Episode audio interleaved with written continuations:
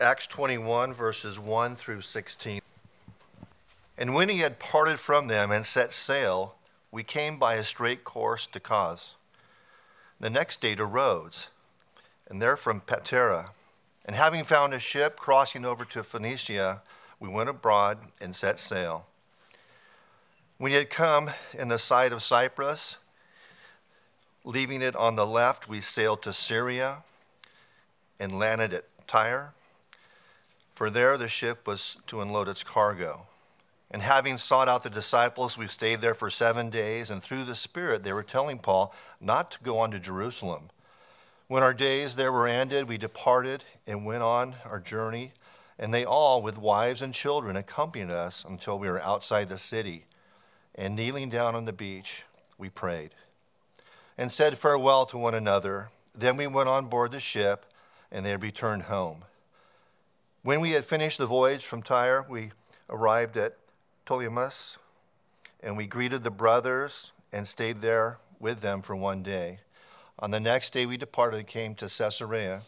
We entered the house of Philip the evangelist, who was one of the seven, and stayed with him. He had four unmarried daughters who prophesied. While we were staying for many days, a prophet named Agabus came down from Judea. And coming to us, he took Paul's hand and bound his own feet and hands and said, Thus says the Holy Spirit. This is how the Jews at Jerusalem will bind the man who owns this belt and deliver him into the hand of the Gentiles. When we heard this, we and the people were urged for him not to go up to Jerusalem. Then Paul answered, What are you doing, weeping and breaking my heart? For I am ready not only to be in prison, but even to die in Jerusalem in the name of the Lord Jesus. And since we would, he would not be persuaded, we ceased and said, Let the will of the Lord be done. After three days, we got ready and went up to Jerusalem, and some of the disciples from Caesarea went with us, bringing us to the house of Mnason of Cyprus, an early disciple with whom we should lodge. Here is the reading of God's word. Father, we do thank you once again for the privilege of being able to gather as we do here. I'm in such comfort, so blessed pray that you would minister to us by way of your Holy Spirit. Power me to declare your truth. Your people would be sanctified. And Lord, bring to life any who are not in Christ this day, we pray. Amen. January 8th, 1956, 28 year old Jim Elliot, missionary to Ecuador, along with four missionary partner partners and friends uh, were speared to death um, on a sandbar called Palm Beach in the Curaray River by a fierce tribe that they were trying to reach for the first time in history with the gospel of Jesus Christ. Six years earlier, Jim Elliot wrote a journal entry that read He is no fool who gives what he cannot keep to gain what he cannot lose.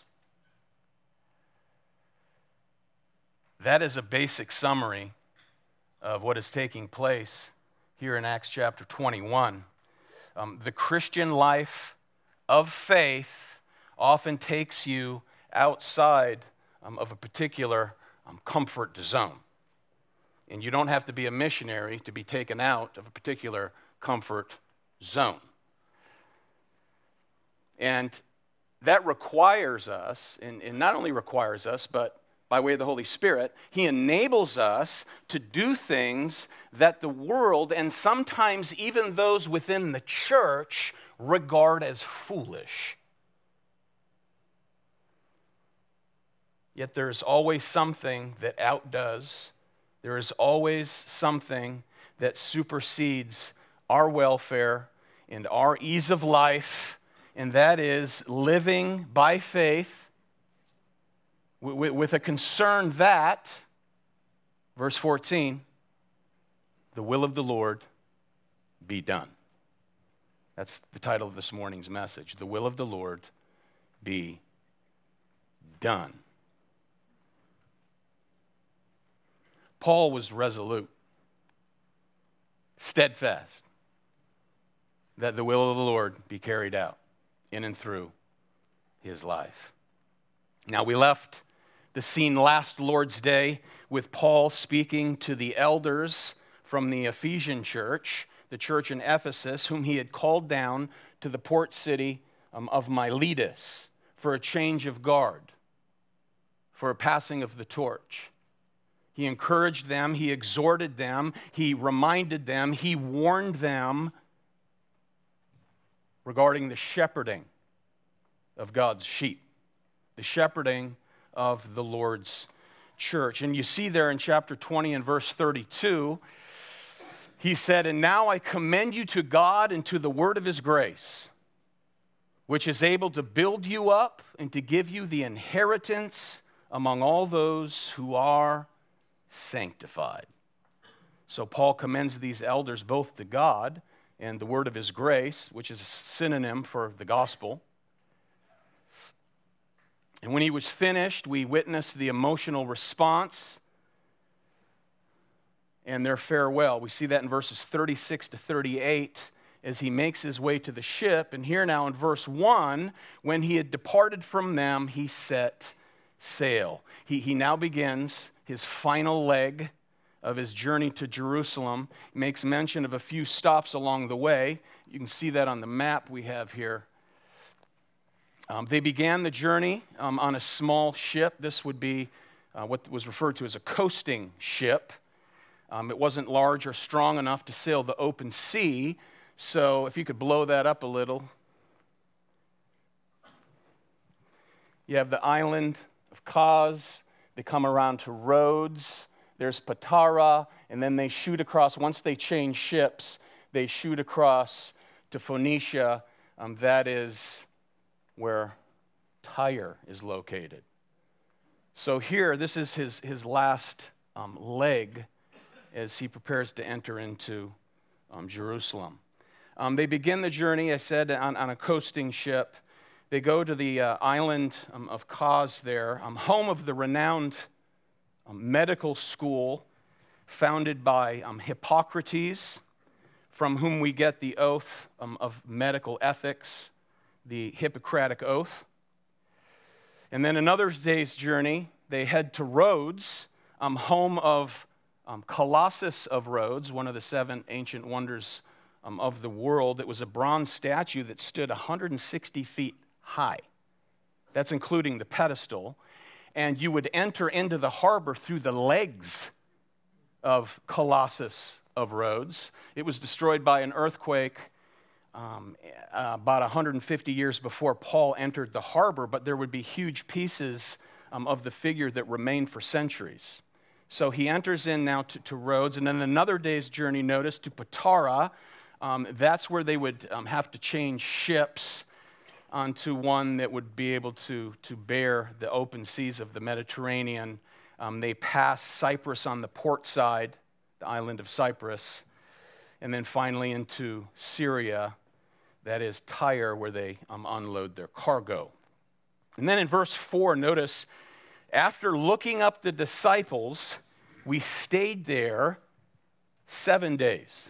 Now, that's a chief characteristic of Paul, isn't it? Where are the believers? Where are the Christians? I want to meet them. And he stays seven days. You recall that's what he did in Troas. You remember back in chapter 20. Um, he was with them for seven days. And verse 7, chapter 20, we read that they assembled together and they met on the first day of the week. Verse 7. Literally, that reads, and let me say something about that sentence first day of the week because literally it reads first after Sabbath. The phrase is meaton sabbaton, first of weeks. I say that because in case you ever encounter a Seventh day Adventist, I have a Seventh day Adventist church near my home. They'll knock on your door occasionally, and, and, they'll say that you worshiping the Lord on Sunday is you having taken the mark of the beast. Did you know that? Well, what they'll do, and I want to pause for a moment for a little equipping moment. Um, they, they will argue that the Greek words used in verse 7, chapter 20, refer to them as gathering on the weekly Sabbath, Saturday, not Sunday, the Lord's Day.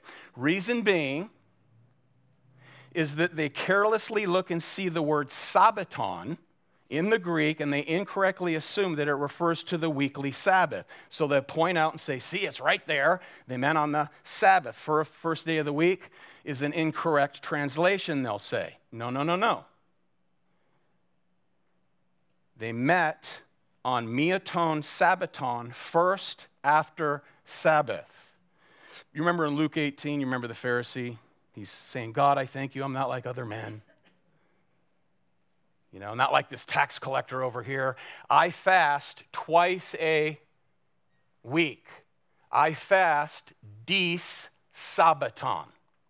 Dis sabbaton. Here in chapter 20, verse 7, they gathered on the first of weeks, Meaton Sabbaton. So take out your pens in case you ever come across a Seventh day Adventist. If Meaton Sabbaton means seventh day, Sabbath day, then it creates a contradiction with regard to the resurrection of our Lord Jesus Christ. Okay? Go in case you ever met by a Seventh day Adventist, take them to Mark chapter 16. This is just one place. Mark 16, verse 1, this is what we read. When the Sabbath was over, that's the normal expression for Sabbath day. When it was over, when would it be over? 6 p.m. Saturday. The Sabbath ran from Friday evening to Saturday evening. When the Sabbath was over, 6 p.m. Saturday, Mary Magdalene and Mary, the mother of James, and Salome bought spices. Where did they buy spices? In the market that reopened when the Sabbath was over, 6 p.m. Saturday. And why did they buy spices? So that they might go and anoint the body of Jesus. Go and anoint it when? Mark 16, verse 2. Very early on, Meaton Sabbaton, first day of the week, first after Sabbath. When the sun had risen, they went to the tomb. That's Sunday morning. So, friends, that's just a little biblical ammunition when one of these Seventh day Adventists knocks on the door and says that you've received the mark of the beast. Are you with me? Okay, that, that was a pause. So, back to the text. Verse 4 Paul, always concerned about the church, immediately seeks out now Christians in Tyre. He's there for seven days. You know, Paul is no sightseer, is he? And that's very significant because these ports were culturally rich beautiful places. As a matter of fact, Henry Ward Beecher, 19th century preacher, said this about Paul. He once stated that Paul was devoid of artistic sense. he said this Having traveled through these cities of Asia packed with things of beauty and artistic merit and value, never by a line did he refer to any of those things. End quote. Now that's true. That's true, but I do not believe that Paul was lacking any sense of culture or art. As a matter of fact, I think he understood those things very well. He had a very well trained palate, if you will, for such things. But when it comes to priorities, the Apostle Paul, the priority of his life was with things regarding God Almighty. These priorities, they took first place. Priorities, my friends, that are never more appreciated than the moment of life's greatest experience, which is death. You ever think about that? Life's greatest experience is death. To enter into the presence of the triune God, unprepared, is the worst of all experiences. This was Paul's priority. So, to have the most successful, most significant, noteworthy kind of life by mere human standards here in this present life will only prove to be worthless, foolish, trivial, and insignificant in the light of eternity if you are not in Christ when you die. That was Paul's priority. That's why he didn't go sightseeing. He comes into he comes into town and he says, Where are the Christians? Where are my beloved brethren? I want to spend time with them. So notice, while he was with them, verse 4b, they kept telling Paul through the Spirit not to set foot in Jerusalem.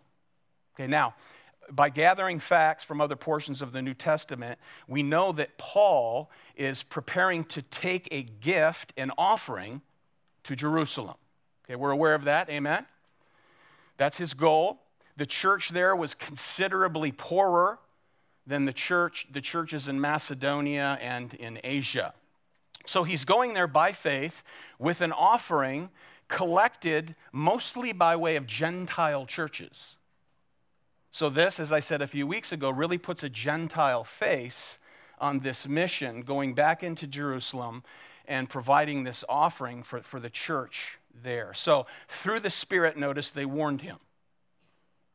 Not, not through the flesh, but through the Spirit, they warned him. Now, this, is, this, this has caused some readers confusion because we know that Paul, here by faith, led by the Spirit, wants to bring an offering to Jerusalem, while along the way, Christian brothers and sisters, by the Spirit, have a revelation that he will be in danger. So, therefore, they deduce from that that Paul shouldn't go to Jerusalem. Danger is waiting. So, the, the Spirit tells them, danger awaits Paul. They, they interpret that as, don't go. That's a very natural response, is it not? Very natural. If we know there, there's looming danger, we'll say, don't go that way. And here, the Spirit, by way of revelation, grants these believers this insight. But remember, Paul was well aware of his suffering, was he not? So it's not a stretch to imagine Paul saying at this point, when they warn him, don't go, that, hey, the Lord has already impressed upon my heart and he's made clear to my mind that I will suffer. He's made that very clear. When, when, when he arrested me, on the road to Damascus, I wasn't seeking Jesus. I was seeking to punish those who follow him. He arrested me, he blinded me, he drove me to my face on the ground, and then through others, he informed me how many things I must suffer for his name's sake. And when I was recently in Miletus, with the Ephesian elders. I told them, look at verse 22, chapter 20, bound by the Spirit, I am on my way to Jerusalem, not knowing what will happen to me there, except that the Holy Spirit solemnly testifies to me in what city? Every city, saying that bonds and afflictions await me but I do not consider my life of any account as dear to myself, so that I may finish my course in the ministry which I received from the Lord Jesus Christ. He is no fool who gives what he cannot keep to gain what he cannot lose. Verse 5. When our days there were ended, we left and started out on our journey, while they all, with wives and children, escorted us until we were out of the city. After kneeling down on the beach and praying, we said farewell to one another. And then we went on board the ship, and they returned home again. When we had finished the voyage from Tyre, we arrived at Ptolemais, and after greeting the brethren, we stayed for them. We stayed with them for a day. So here again, we see this family feeling, right? You have men, you have their wives, you have these children, they're on the beach, and they're saying fare- farewell. So he goes from Tyre to Ptolemais. I'm staying with them for a day. And again, what do we see over and over and over again? Christian hospitality. Christian hospitality. This is a detail that Luke brings out for us over and over again fellowship. Fellowship that knits believers together. Hospitality. So Paul spends time with believers there in Tyre. He does the same thing there at Ptolemais. He does the same thing now down in Caesarea, where we are now. And here in verses 8 through 16, something like verse 4 happens again. Paul finds the Christians. He, he stays with them. They warn him of looming danger, and he and his team depart. Notice verse 8. On the next day, we left and came to Caesarea. And entering the house of Philip the evangelist, who was one of the seven, we stayed with him. Now, when did we meet Philip? You remember? Way back in Acts 6. Back in Acts 6, Philip was one of the seven men of good repute, full of the Holy Spirit, full of wisdom. They were appointed to the duty of serving, serving tables. Serving tables. And then later, after the stoning of Stephen, who was also um, one of these chosen to serve, when Saul, the apostle Paul, was ravaging the church, Remember, Philip was dispelled. He was dispersed out of Jerusalem, and eventually he's out in the desert and he meets, meets up with an Ethiopian eunuch and leads him to Christ, Philip the evangelist. That was in Acts 8. So, 20 years before this visit, 20 years before this fellowship in Caesarea, Philip had been driven out of Jerusalem by way of the breathing threats of one named Saul, the Apostle Paul. Here they are, brothers in Christ, 20 years later. And then Acts 8, verse 40, um, tells us that that is when Philip came into Caesarea. He has served and preached faithfully for 20 years. You know, I run into Christians sometimes that I served with 20 years ago. And they're still faithfully walking with the Lord and serving Him. And I'm always encouraged. I'm always encouraged. I love to see them, I love to reminisce. I love to hear about the ministries that they're involved in. And you know what? Most of them are filled with joy. They're not bitter, they're not ornery, they're not quarrelsome. You ever meet them? The ordinary quarrelsome kinds? Black holes of joy.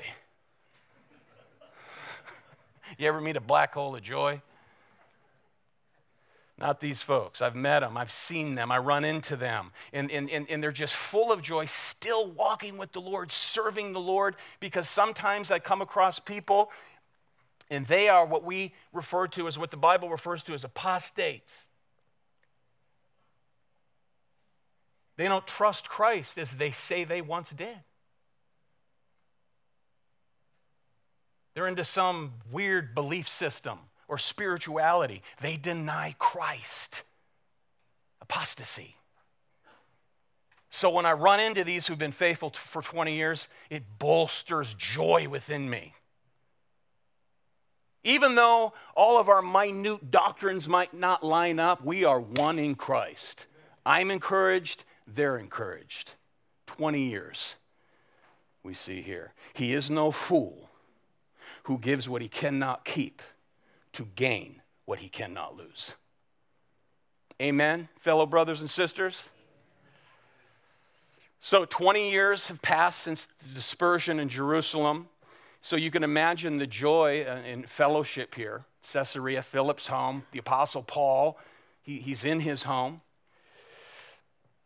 with the original persecutor of the church, Paul. Remember, he was breathing threats. Now they're brothers. Here they are. I love this. Now, Luke tells us that um, during those 20 years, Philip and his wife um, had four daughters. They're grown now, and they're unmarried, and they're all given the gift of prophecy. They, they're, they're prophetesses, not pastors, not pastors. There's no such thing. Sorry, ladies. No such thing as female pastors, though you may call yourself that. You're not a pastor. These were prophetesses, and that was a fulfillment of the Old Testament prophecy of Joel, was it not? Remember on the day of Pentecost? Peter's preaching, and he says this in Acts chapter 2, verse 17. And in the last days it shall be, God declares, I will pour out my spirit on all flesh, and your sons and your daughters shall prophesy. And his four daughters were given that revelatory gift, which was very strategic, by the way, for the early church. Now, history tells us that three of the four daughters lived into their 90s and were very beneficial in, in giving um, information to the early church fathers into their 90s, three of the four. So here they are, prophetesses. We don't know what they prophesied, but that was the gift they were given. So here again, we see rich fellowship, brothers, sisters together, strengthening one another. There's a lesson here for us, beloved, all this fellowship, all these relationships. Our relationships with one another strengthen us. They strengthen us as we spend time together. Christian fellowship, beloved, is an engaged activity, it's a two way street. And it's so important for the health of the body of Christ. We see it over and over again in the early church. You know, in the church, we ought to have fellowship with everyone and deep friendships with some. You can't be best friends with everyone. Amen? There's some folks we're, we're friends with, we have deep friendship, but we ought to have fellowship with everyone. I have a friend, we're, we work out together, we go to breakfast together. And uh, the other day, we were walking into the Souplantation, and he said to me on the way, he said, You know, my assistant told me that she has a girlfriend and it's her best friend because it's a low maintenance friendship. And then he went on to say, He goes, I think that our relationship has been so strong over the last 18 years or so because it's low maintenance. In other words, there's no drama. We, we, can, we can see one another every single week or we can go two months without seeing one another. We can just pick up where we were, and it's not that, why didn't you text me? right? Right? And if you think that only happens with women, that's not true. we can sit across from one another and we don't say a word for, say, five minutes. And we're not in the least bit uncomfortable. That's a strong friendship. We can't have friendships like that with everyone, but we can have fellowship. It encourages us and it, and it strengthens us. Sometimes Christians will say, I don't have any friends in the church. The church isn't providing this for me. Friends, that's the wrong attitude. Don't have that attitude. Instead, ask, What can I do to encourage another? What can I do in spending time with someone? I don't care if it's five minutes, 10 minutes, to encourage them in this faith once and for all delivered to the saints. You'll never be able to encourage them unless you spend time with them. Fellowship, don't expect friendship or deep friendship with everyone. It's just unreasonable. Don't be one who says, Why aren't others meeting my felt needs? Don't ask that. Instead, how can I serve to encourage another? We see this over and over again. And always remember the words of our Lord Jesus Christ, chapter 20, verse 35. It is more blessed to give than to receive. That is ministry. Serve without expecting anything back. Just serve because we've been given so much in Christ. Here they are. So we have hospitality, it's engaged fellowship. It does take sacrifice, friends. Amen? It takes sacrifice. And I think that's the reason that Peter, when he writes 1 Peter chapter 4, he says, show hospitality, show hospitality to one another without what? Without grumbling. Because we have a tendency to eh, grumble. Anyone besides myself? I've increased in the area of hospitality by way of the strength of my wife with the gift of hospitality. I just as soon sit home by myself, to be quite honest. So it's an engaged activity, all that to say encouragement for all of us. Now, that's one obvious mark of the early church, rich fellowship. Now, another obvious mark that arises yet again from the text is Paul's determination to do the will of God, a settled conviction that God's will would be done in and through his life. Now, notice he's warned of this forthcoming danger yet again. Verse 10 as we were staying there for some days, a prophet named Agabus came down from Judea. And coming to us, he took Paul's belt and bound his own feet and hands, and he said, This is what the Holy Spirit says. In this way, the Jews at Jerusalem will bind the man who owns this belt and deliver him into the hands of the Gentiles. Now, we've met Agabus, Agabus before as well. Remember back in chapter 11? He, he gave a prophecy there in Antioch of a great forthcoming famine that would spread throughout the, the known world. Okay, and consequently, the accuracy of that prophecy caused the disciples in Antioch to send yet another gift to the church in Jerusalem, who were greatly affected. So, this proven prophet of God, who spoke by way of the Holy Spirit of God, he now takes Paul's belt, he binds his own hands and his own feet, however he did that, I, I don't know. And then he says, Thus says the Holy Spirit. This is how the Jews at Jerusalem will bind the man who owns this belt and deliver him into the hands of Gentiles. What's this remind us of? Some of our Old Testament prophets who, on some occasions, provided object lessons dramatizing the very words of God that were given to them to speak. Ahijah tore his garments, prophesying how the, the, the kingdom will be torn asunder and split and divided at the death of Solomon. Or Isaiah, who, who stripped naked and that was to symbolize how God was going to strip bare the Egyptians. So, this is a dramatized event here. Agabus takes this, this belt and, and, and symbolically binds his hands and he says, This is what awaits Paul. Now, let me say this, because people have approached me in the past about this. They'll read this text and they conclude that Agabus was wrong in his prophecy that this is a false prophecy. I can't believe that the people don't read scripture more carefully. Now, since the Jews didn't actually bind Paul, okay, he will be seized. We'll see this next Lord's Day. He'll be seized in Jerusalem while in the temple and, and taken.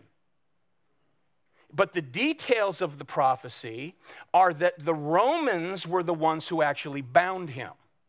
You can see that in verse 33. They bind him with two chains. Okay, now what was happening, happening prior to that? The Jews were literally beating on Paul. The Romans come, the, the soldiers, and they actually free him from the beating.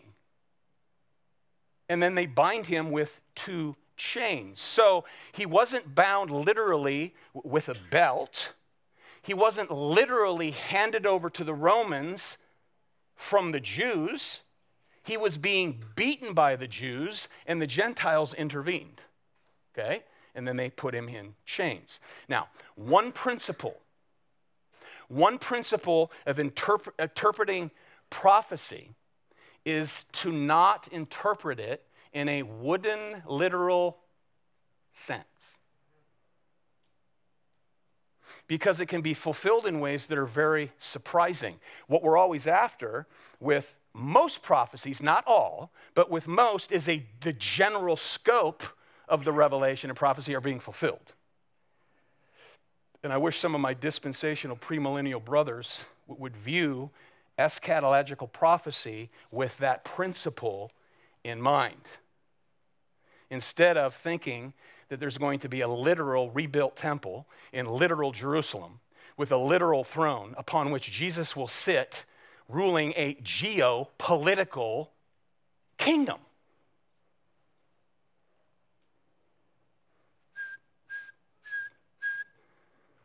Amen? No crickets, no crickets, just amen. How would you interpret this in a wooden literal sense? When you read that there'll be locusts like horses with faces of men, hair like a woman, teeth like a lion, tails that sting like a scorpion. Good luck. You have to go back to the Old Testament to get all that imagery and understand that, that this is a demonic horde. Demons are unseen, but they're fierce like that.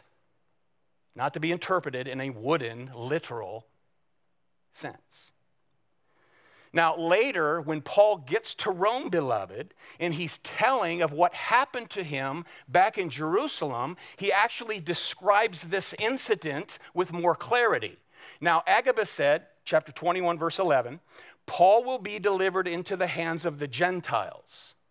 When Paul gets to Rome, he uses Agabus's words. You can see it there in Acts 28, verse 17. I was delivered from Jerusalem into the hands of the Romans.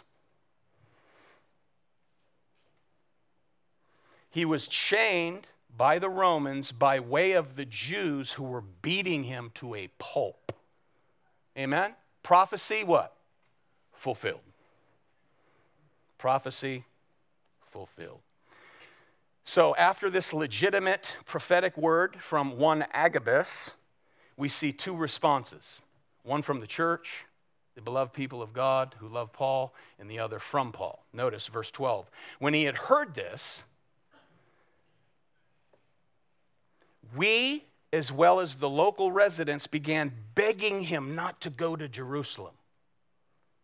Verse 13. Then Paul answered, What are you doing, weeping and breaking my heart? That phrase there, breaking my heart, means to soften or, or crumble. What are you doing beating on me in order to soften me up? You want to soften my will. That's the idea. And perhaps his will was being softened. We don't know. What are you doing trying to soften me up? And he calls them to stop. Just stop. And then he gives his reason why. Verse 13b For I am ready not only to be bound, but, but to die at Jerusalem for the name of the Lord Jesus Christ. Go to one named Saul on the street called Straight. He's praying. I must show him how must he how much he must suffer for my name's sake. And here I'm willing to die for the name of the Lord Jesus Christ. So he's simply describing what he said back in chapter 20, verse 24. Now he's living it out. Living it out. Standing on the courage and confidence of conviction, my friends. The courage of conviction confidence of conviction, and that is his abandonment to doing the will of God, the will of the Lord. Now, think about this Paul is on his way to Jerusalem with a band of disciples. He's on his way to Jerusalem with disciples. He has been opposed by hostile Jews those that want to kill him. They want, they want him dead. And now, through the Spirit, fellow believers warn Paul of more opposition from those Jews. And Paul, he has disclosed his readiness to lay down his life. He is determined to fulfill his ministry and not to be deflected from it in any way. Don't soften me up. This is not the will of God for me to stay here. I'm ready to be bound and die. Does that remind you of anyone, beloved? What's the connection we see? Paul is taking on the life of Christ, the life of his Lord. Paul's a Christian. He's a Christian. You take on the life of your Lord. He's anointed with the Holy Spirit of Christ. providentially fulfilling the words of Christ. You must suffer for my name's sake.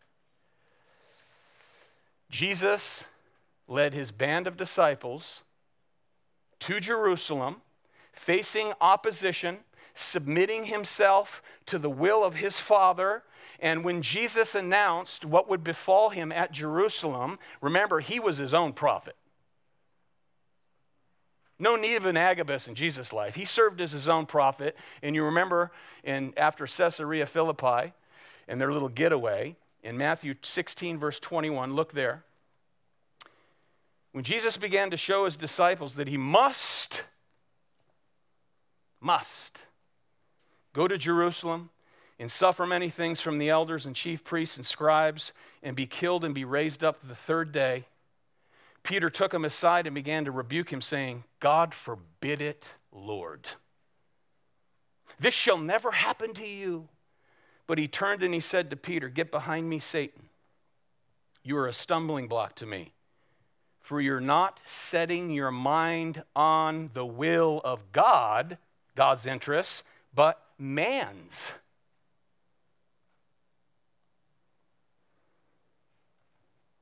If you're here and you're not trusting Christ for your salvation, whatever you think salvation is, you don't believe, whatever the case may be, Jesus said, I go, determined as he was, to be delivered into the hands of sinful men, to be crucified, to rise the third day. If you don't understand the gospel, here it is. There's good news. That's it. Reason there's good news is there's bad news. God is holy and demands absolute holy perfection from you every moment of your entire life. To stand before God, you must be sinless. That's impossible because you're a sinner. All of sin and fall short of the glory of God. The wages of sin is death. You will stand before Him and be judged. Good news Jesus came to this earth, took on human flesh, totally God, fully God, fully man, and He said, No man takes my life. I've come to lay my life down as an atoning sacrifice for who? Many. Many. You need his righteousness in your place. He bore your punishment in your place if you're a believer. You repent of false belief, repent of unbelief this day, and entrust yourself to this Lord who is the Christ, the only way to the Father, and he promises that you will be saved from suffering the wrath that is due to you. He took it in your place on the cross. It is finished. and you'll be saved. Whenever the gospel prevails, as it did in and through the life of Paul, it will inevitably be opposed, either from within the church or from without. Even Christians sometimes don't like the whole counsel of God. They love to hear what you just heard justification by faith alone, but when you get into the intricacies of application, now that I am saved, they'll blow up. Don't we? yes, we do. Yes, we do. Oh. When you're confronted by, with something from your spouse, and you know it's biblically true, and it chafes your pride, What's that? Bowing up against the whole counsel of God.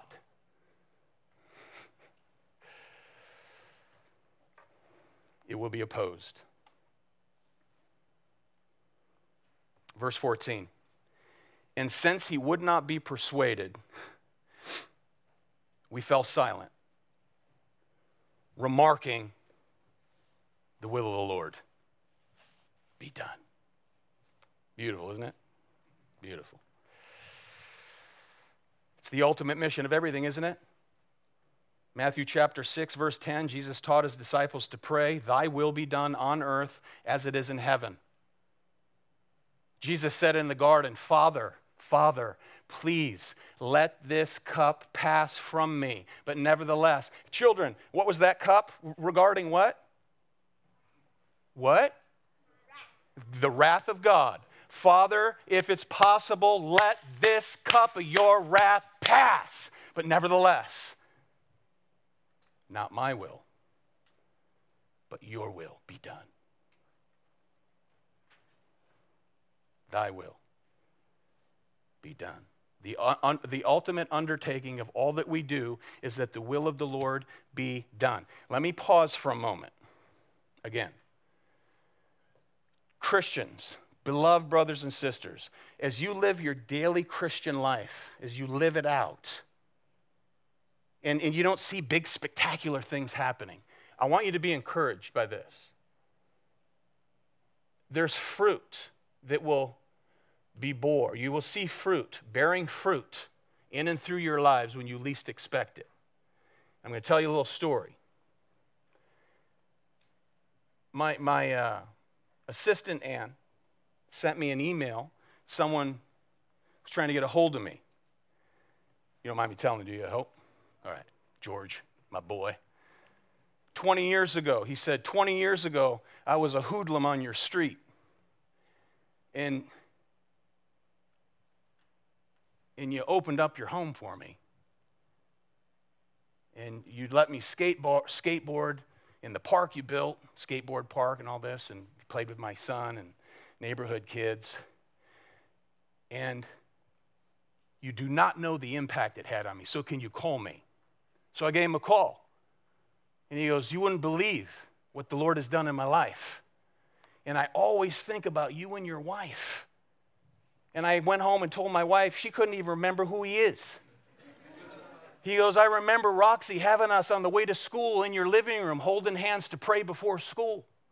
And I just want to encourage you all what you're doing on a day to day basis, carrying out the will of God in and through your life, it is and it will bear fruit, though you may not see it now. In the hoodlum, as he called himself, I don't think you were a hoodlum. Here he is in Christ, fellowshipping with us. And I love that. So be encouraged. I didn't know if I was going to apply that to the text today, but that's 20 years. I had no idea where this kid was. And the Lord was at work in his life. He's at work in your lives, He's at work in the lives of those you minister to day in and day out. Amen? Be encouraged with that. So finally, they say, Let the will of the Lord be done. They acknowledge the sovereignty of God. They give it to God, knowing that God is indeed omnipotent. He's all powerful. His omnipotent will will be done. They realize that. Perhaps realizing that God did not exercise his omnipotent will to rescue and deliver his son from the cross. Did he? He didn't exercise his omnipotent will to deliver Paul from much harm. Beaten with rods five times, whipped, flogged, shipwrecked, and on and on it goes. He may not exercise his omnipotent will to deliver you and me from tribulation, but it's already been exercised to deliver us from hell on the cross.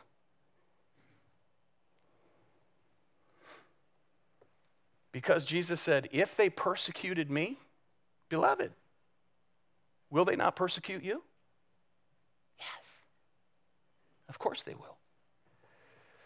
We might find ourselves saying with the Apostle Paul, that which we read from this morning in Romans 8. Together we read, For your sake we're being killed all the day long. We are regarded as sheep to be slaughtered. No, in all these things we're more than conquerors through him who loved us. For I am sure that neither death, nor life, nor angels, nor rulers, nor things present, nor things to come, nor powers, nor height, nor depth, nor anything else in all creation will be able to separate us from the love of God in Christ Jesus for you. Nothing. Come what may, nothing will separate you from the love of God in Christ Jesus. Verse 15. After these days, we got ready and started on our way to Jerusalem. Okay, now don't miss this. some of the disciples from Caesarea also came with us. Taking us to Mnason of Cyprus, a disciple of long standing with whom we were to lodge. So here are all these people pleading with Paul don't go, don't go. You're going to be found, bound, and delivered over. And finally, after all the drama, he departs, and some of them go with him. This is, this is amazing to me because this shows us that courage is contagious. Courage is contagious. Instead of all their tears affecting Paul, instead of their tears softening him, his courage affected them. They knew all too well that this was a hated man, a marked man. And now some of them are, we, being, are willing to be identified with him all the way into Jerusalem, where he will be bound. That, my friends, that's leadership. That is leadership. Albert Mohler, in his book, The Conviction to Lead, he wrote this quote, Passion Passion is not a temporary state of mind. It is the constant source of energy for the leader and the greatest cause of attraction for followers. End quote.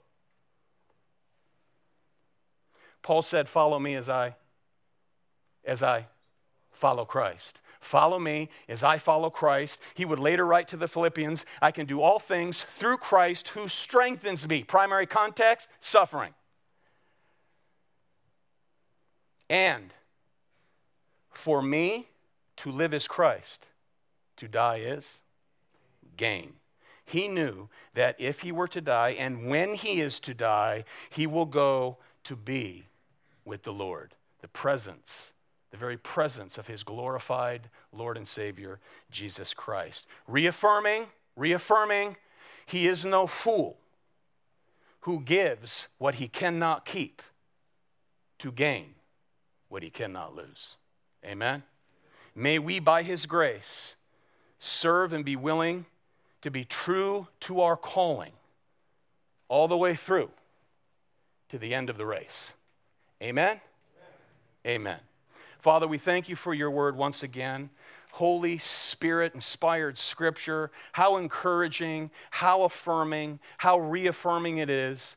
Lord, please give us what we need to live day by day as we need it, to stand and to do the will of you, our Lord, for your glory. Bless this, your word, to the hearts of your people, for Christ's sake. Amen.